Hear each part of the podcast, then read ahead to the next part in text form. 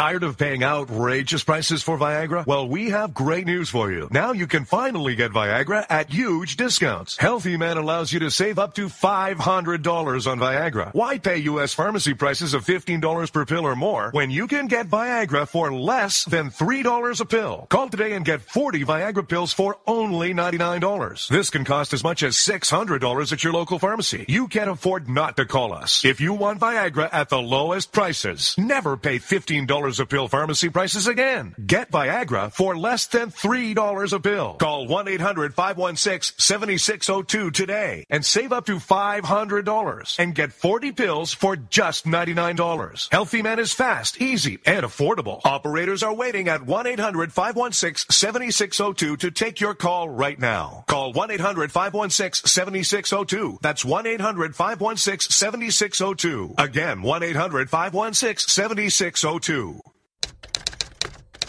All writers are prone to becoming so attached to our characters and stories that we struggle to see why a passage may not be working. It takes another set of eyes to help us nurture our writing into full maturity. At Black Wolf Editorial Services, we strive to enable writers to develop and grow, shaping stories into masterpieces that can stand the test of time. Editing services are provided for all genres and all age categories. Services range from critiques of the short story through to line edits of the full-length novel and copy editing for those preparing for publication. We also offer assistance on generating a writer's bio for your website, as well as help with those book blurbs and promotional material. We won't abandon you to the masses. We want to celebrate with you in your successes. Black Wolf Editorial Services, nurturing your writing into maturity. For a full list of services and prices, visit us at blackwolfeditorial.com. You're listening to the Spark Radio Network, internet radio like you've never heard before. Innovation, creativity, and imagination are all said to begin with a spark. So fasten your seatbelt and take the ride of your life and listen for the spark. You are listening to KLRN Radio, where liberty and reason still reign.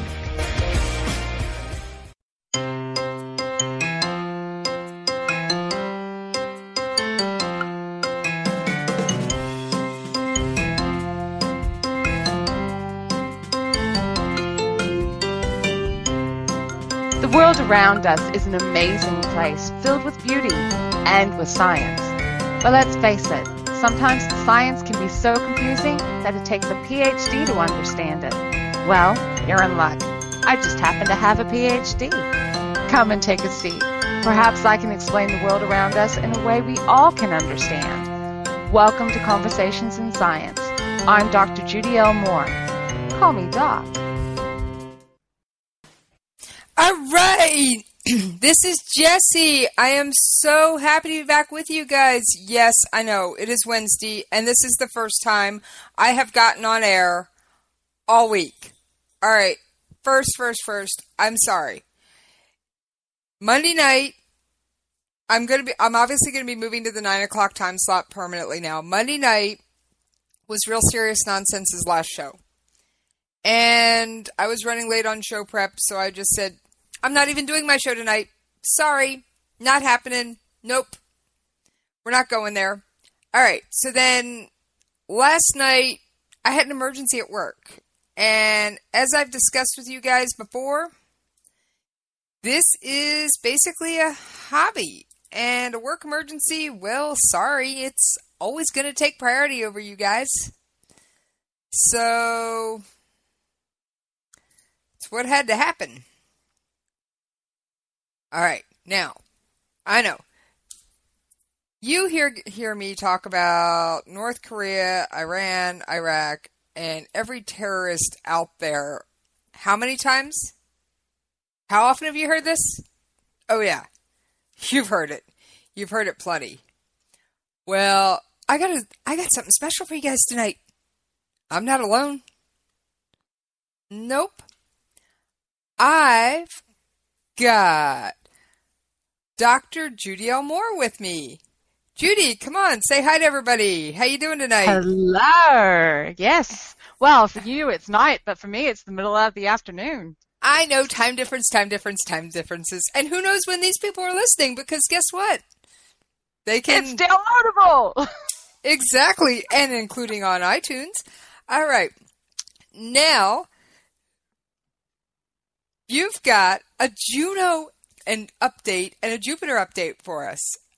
I yes. can't wait. I- I've been, you know, we've been waiting to do this episode since you uh, first meant, you know, first since the thing what launched or whatever it was. Uh, since it did its, its insertion in around Jupiter's orbit. Yeah. yeah. Okay, so since its insertion, insertion, a long time. Yeah. Yeah, and we've had to wait and wait and wait, and you were always like, I checked the NASA site, there's nothing. I checked the NASA site, there's nothing. And finally, the other day, I'll, I'll never forget when you you hit me up and you're like, okay, okay, okay, I can do it now, I can do it now. And I'm like, awesome. Yeah, no, they finally came through with the first of their flyby updates, which is fantastic. For those of the listeners that don't know, uh, Juno is the mission that NASA is running to do science exploration around Jupiter, of course, the biggest planet in their solar system.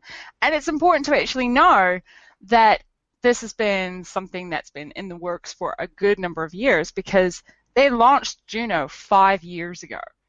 So we've been waiting five years for them to get any sorts of data or any sorts of results from Jupiter, and the first right, lot of results are starting to come through. Okay, scientists must be really patient people. Five years? I know people that can't wait five minutes for popcorn in the microwave. Okay? I mean, really. So these people literally have been, they launch this thing and then they sit on their hands and check on it every once in a while and sat on their hands for five years. Well, they would have sat on their hands for a bit longer because you would have thought, how long does it take to build a special instrument that is going to be specifically designed for exploring Jupiter, uh, Jupiter, only to destroy it in 18 months' time? Wait a minute, So wait yes. a minute, wait a minute. They're going to destroy it? Okay. Yes, they are going to destroy it in 18 months' time. Okay. Scientists are crazy. It's the things we do in the name of exploration and trying to understand the world. It's bizarre. It's crazy. I Can know. You, can you tell me why they're going to destroy it?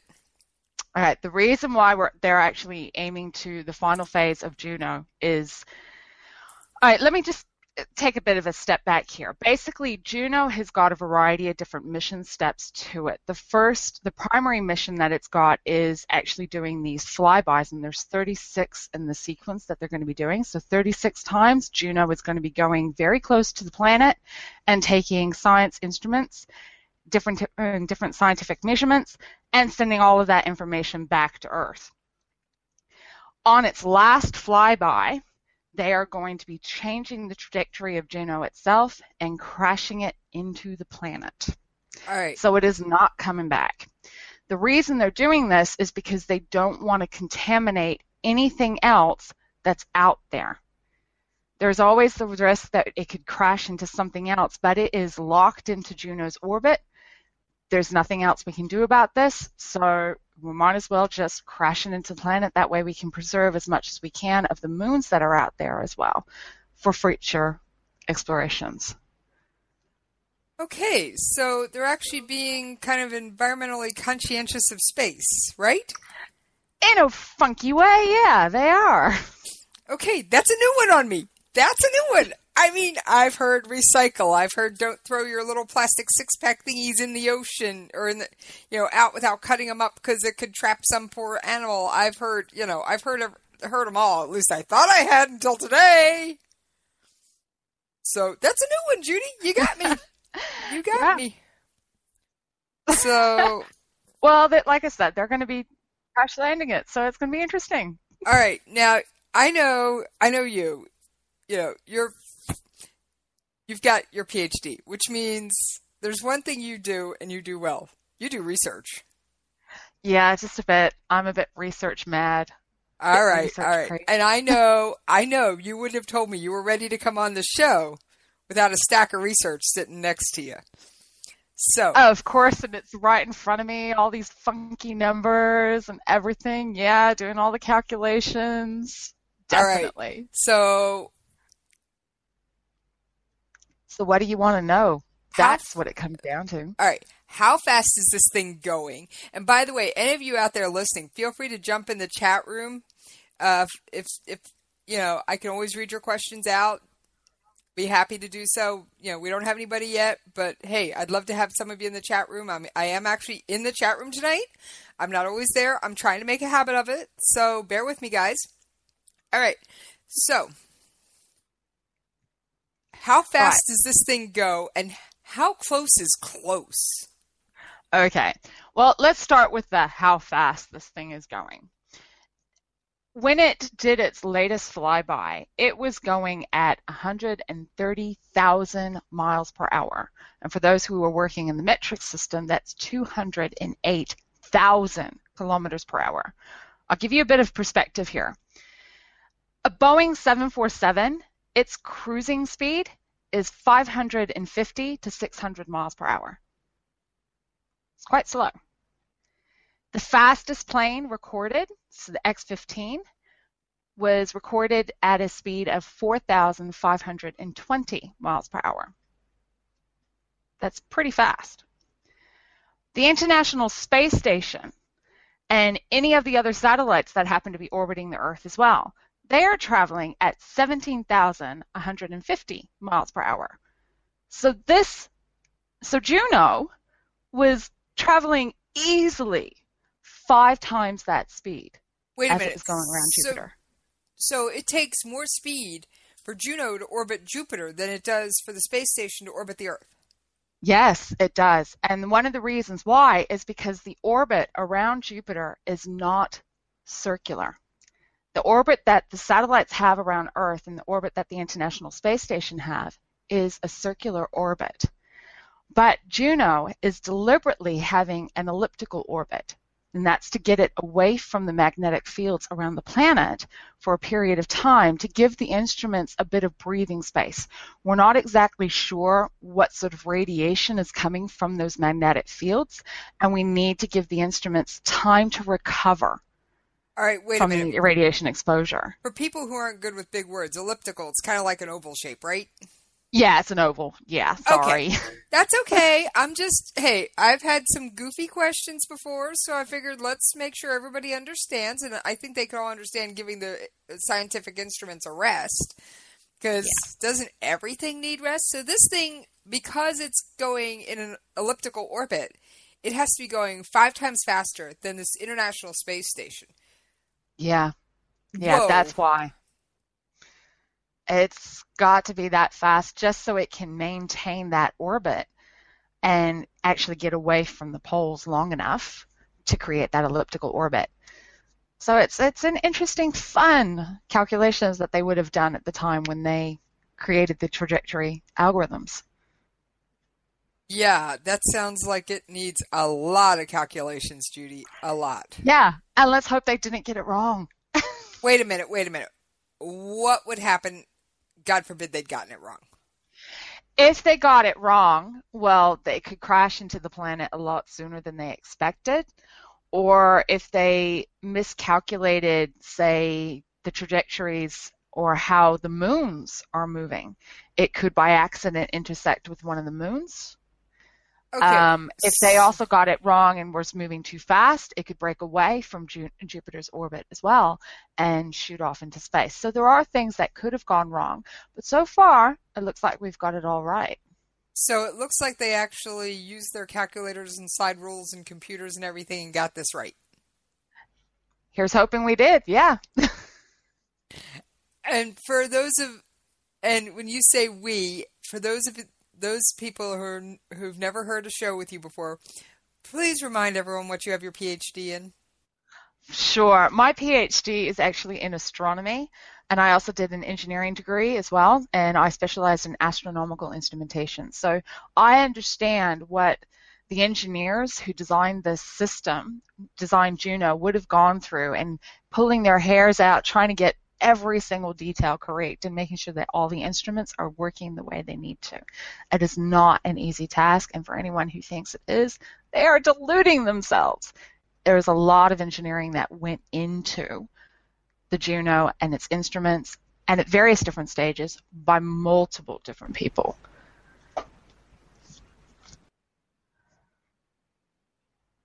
All right, that that sounds well beyond my math skills, Judy. It really does. I'm sorry, but okay, yeah, no.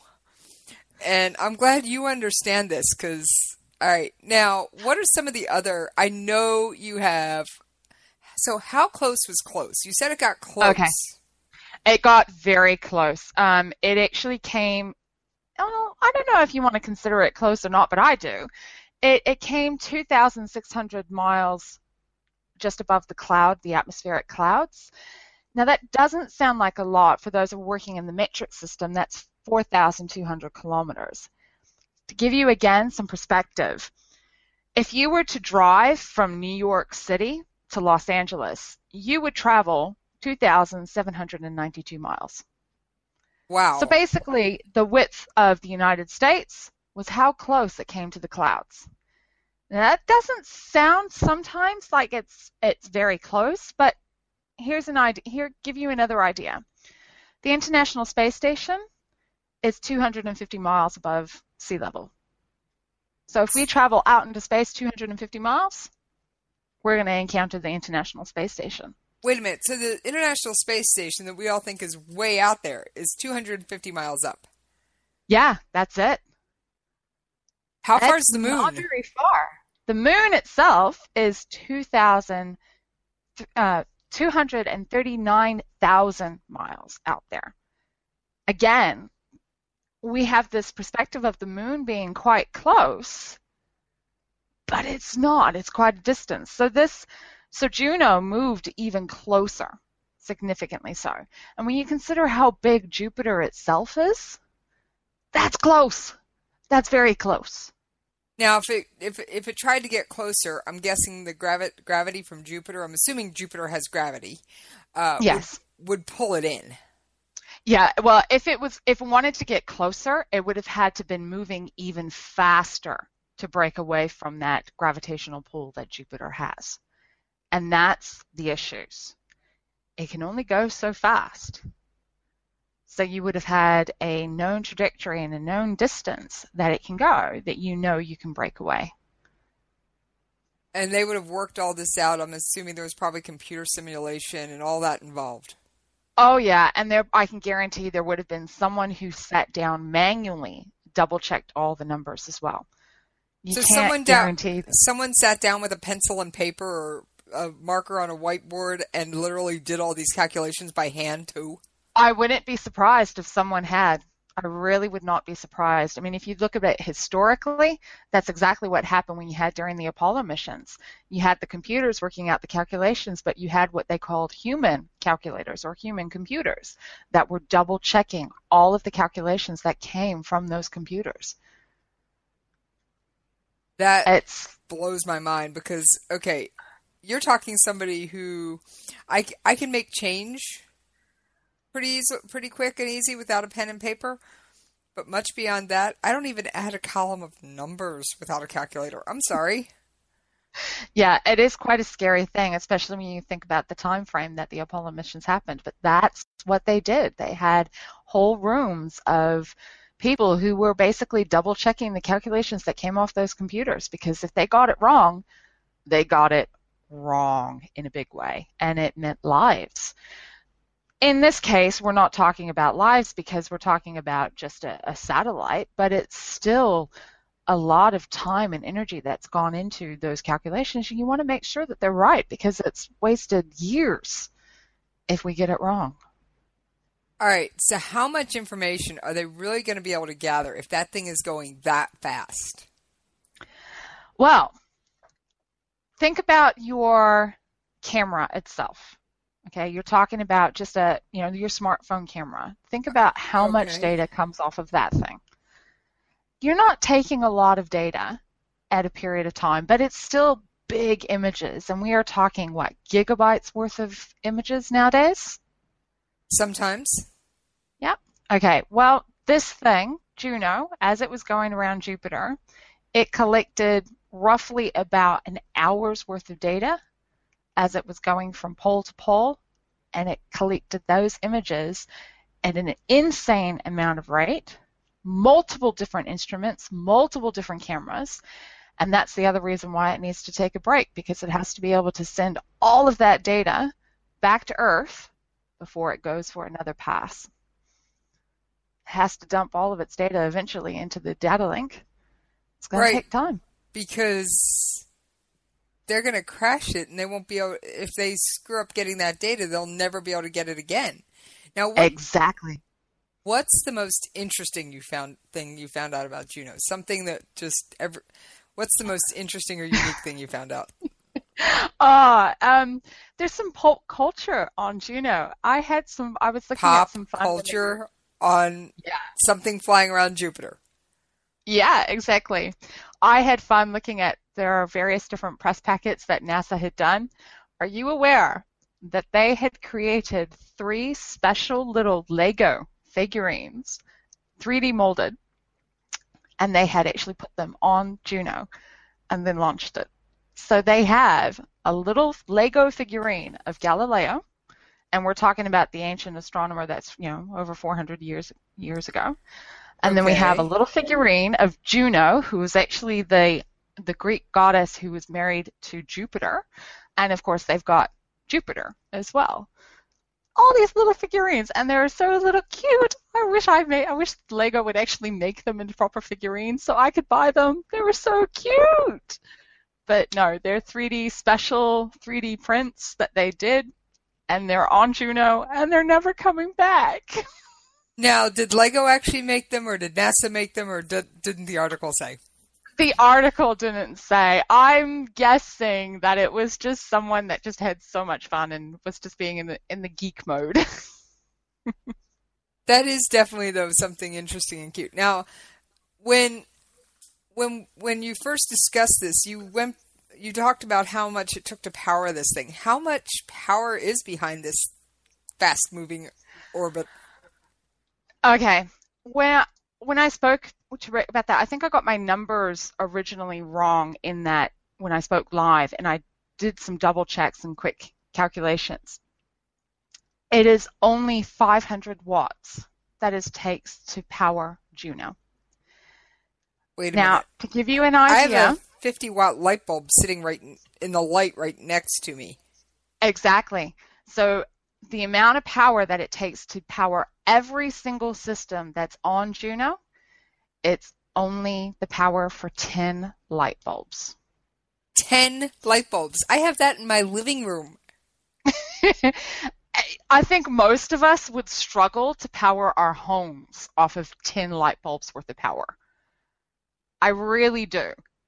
Uh, but to think that they've built this incredibly complicated scientific instrument, launched it into space, and it is operating off of that much power.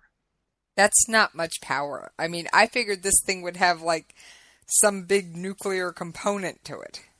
Oh, now, so here's the thing Juno is solar powered. There is no nuclear power on it whatsoever. It is 100% solar powered. Is that what makes it safe to crash into Jupiter? That's what makes it safe.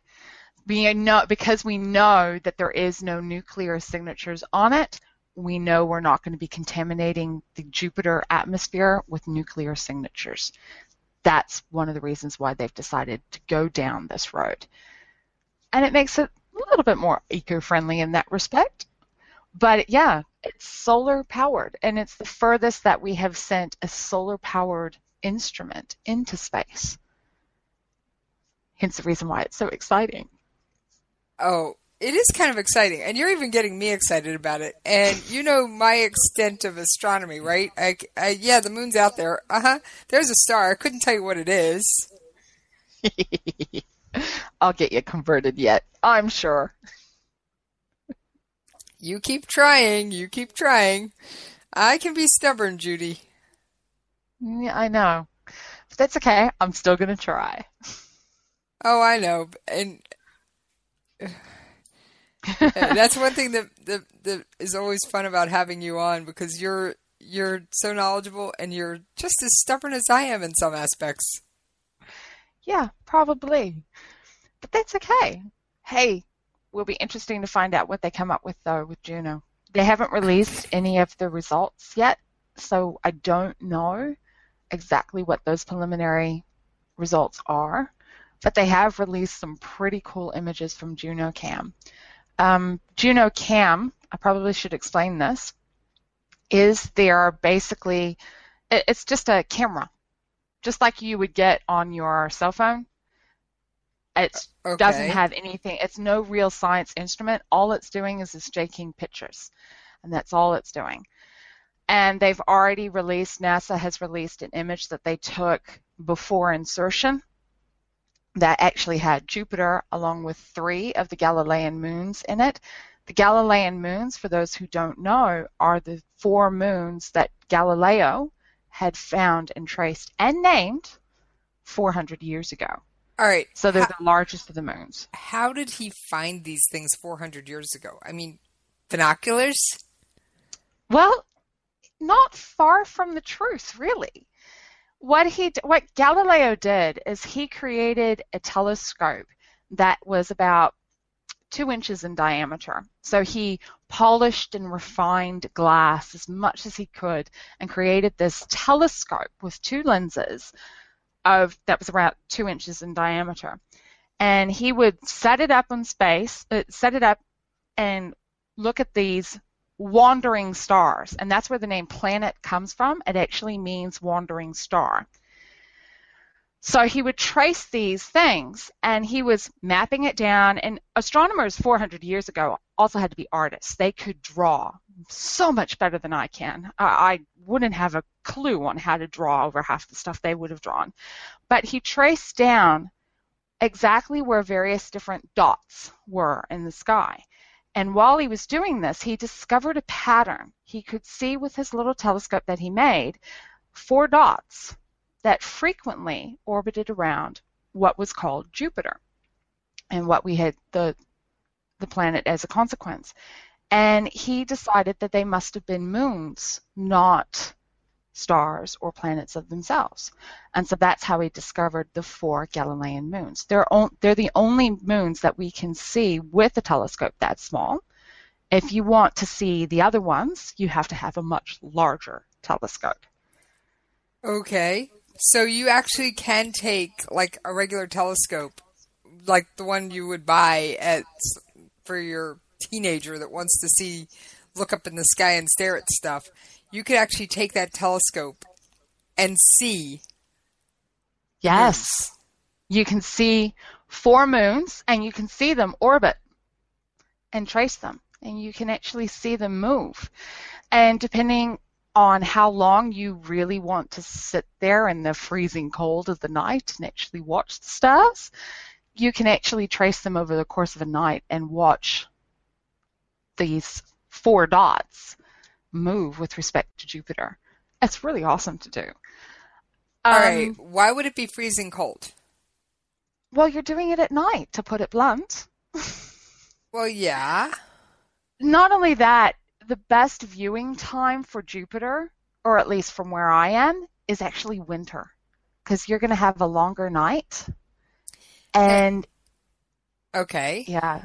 And you're also going to be, Jupiter is going to be more on in those field of sky in, in that particular frame of sky, or at least where I am.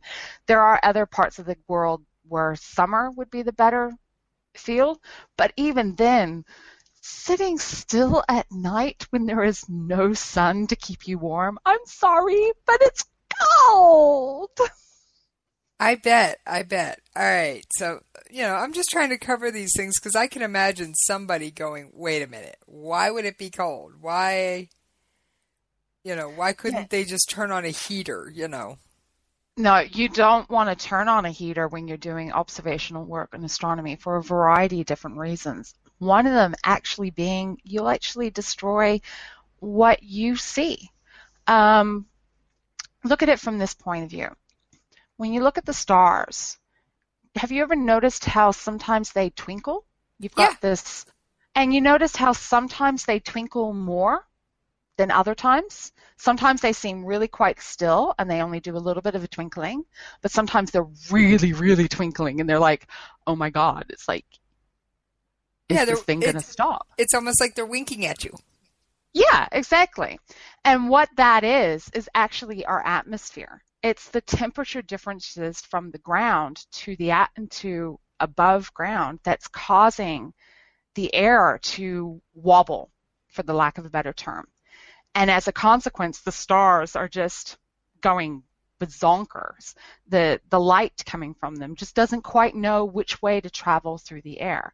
Now, if you turn on a heater, you're going to make it worse where you happen to be sitting because you're making the temperature differences between the ground and the stuff just above you even bigger. And that hot air rises, right. it creates that it creates that heat temperature moving and the air just goes all over the place. The light's going to go all over the place and nothing's going to look stable. It's just you don't want that. You want things to be as stable and calm as possible.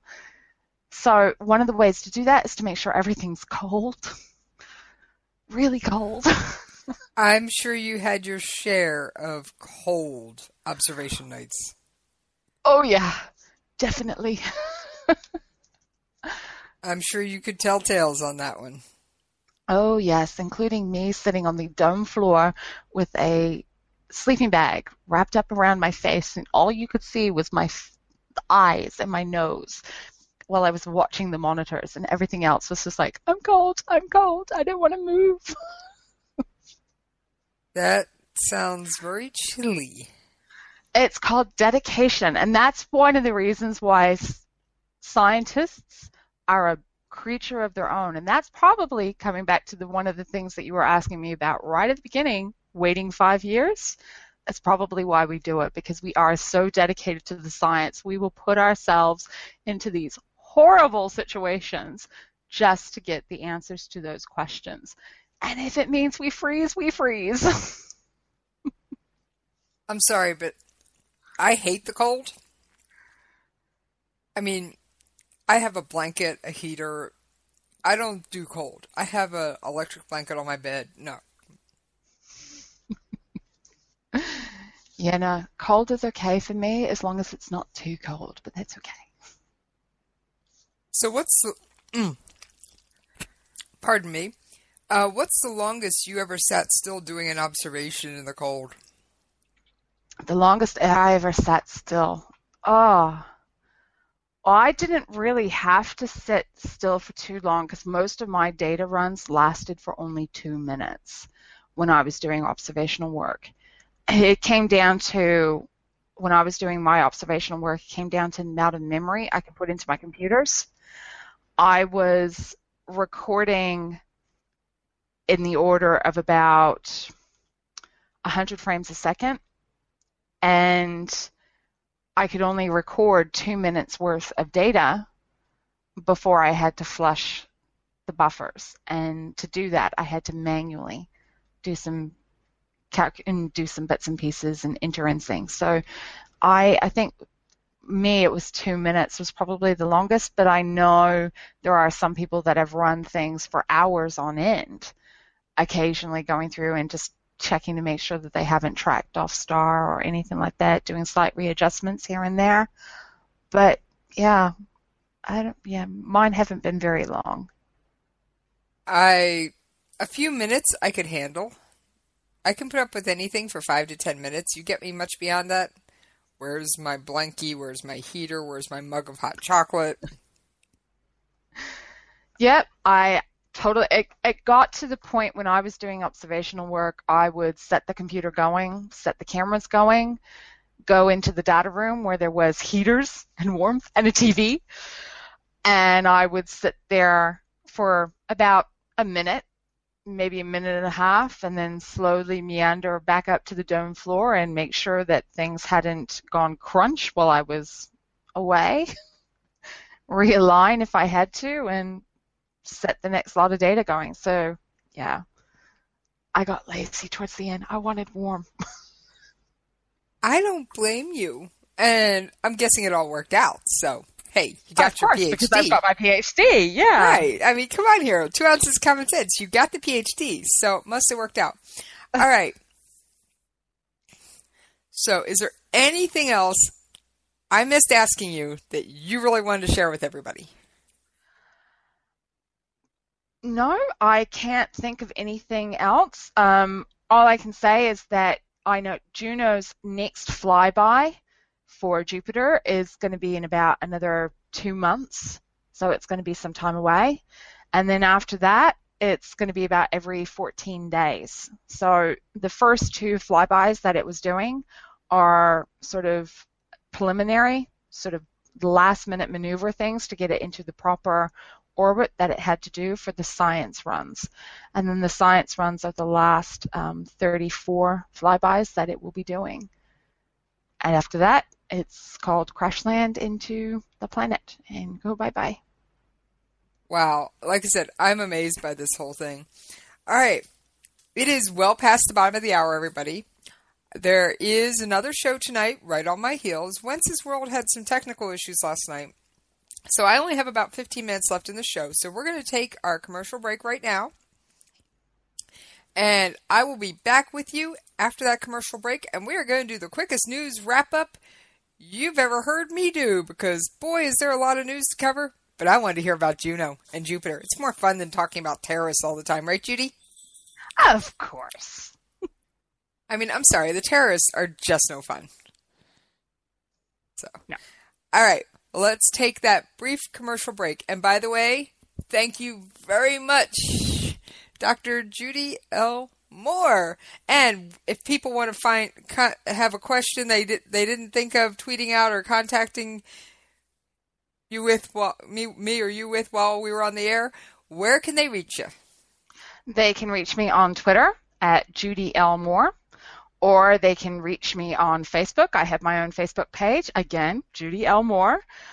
They can also check me out on my personal blog, judylmohr.com, or alternatively, they can go to the editorial business that I happen to run, which is Black Wolf Editorial Services, blackwolfeditorial.com.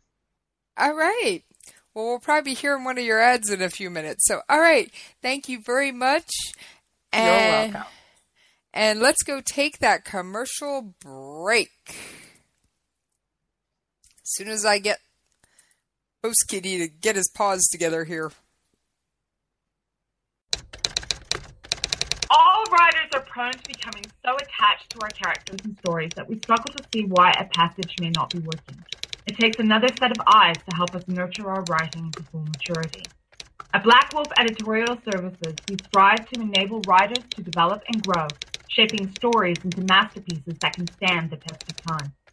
Editing services are provided for all genres and all age categories.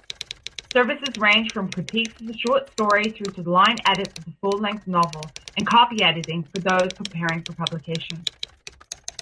We also offer assistance on generating a writer's bio for your websites, as well as help with those book blurbs and promotional material. We won't abandon you to the masses. We want to celebrate with you in your successes. Black Wolf Editorial Services, nurturing your writing into maturity. For a full list of services and prices, visit us at blackwolfeditorial.com.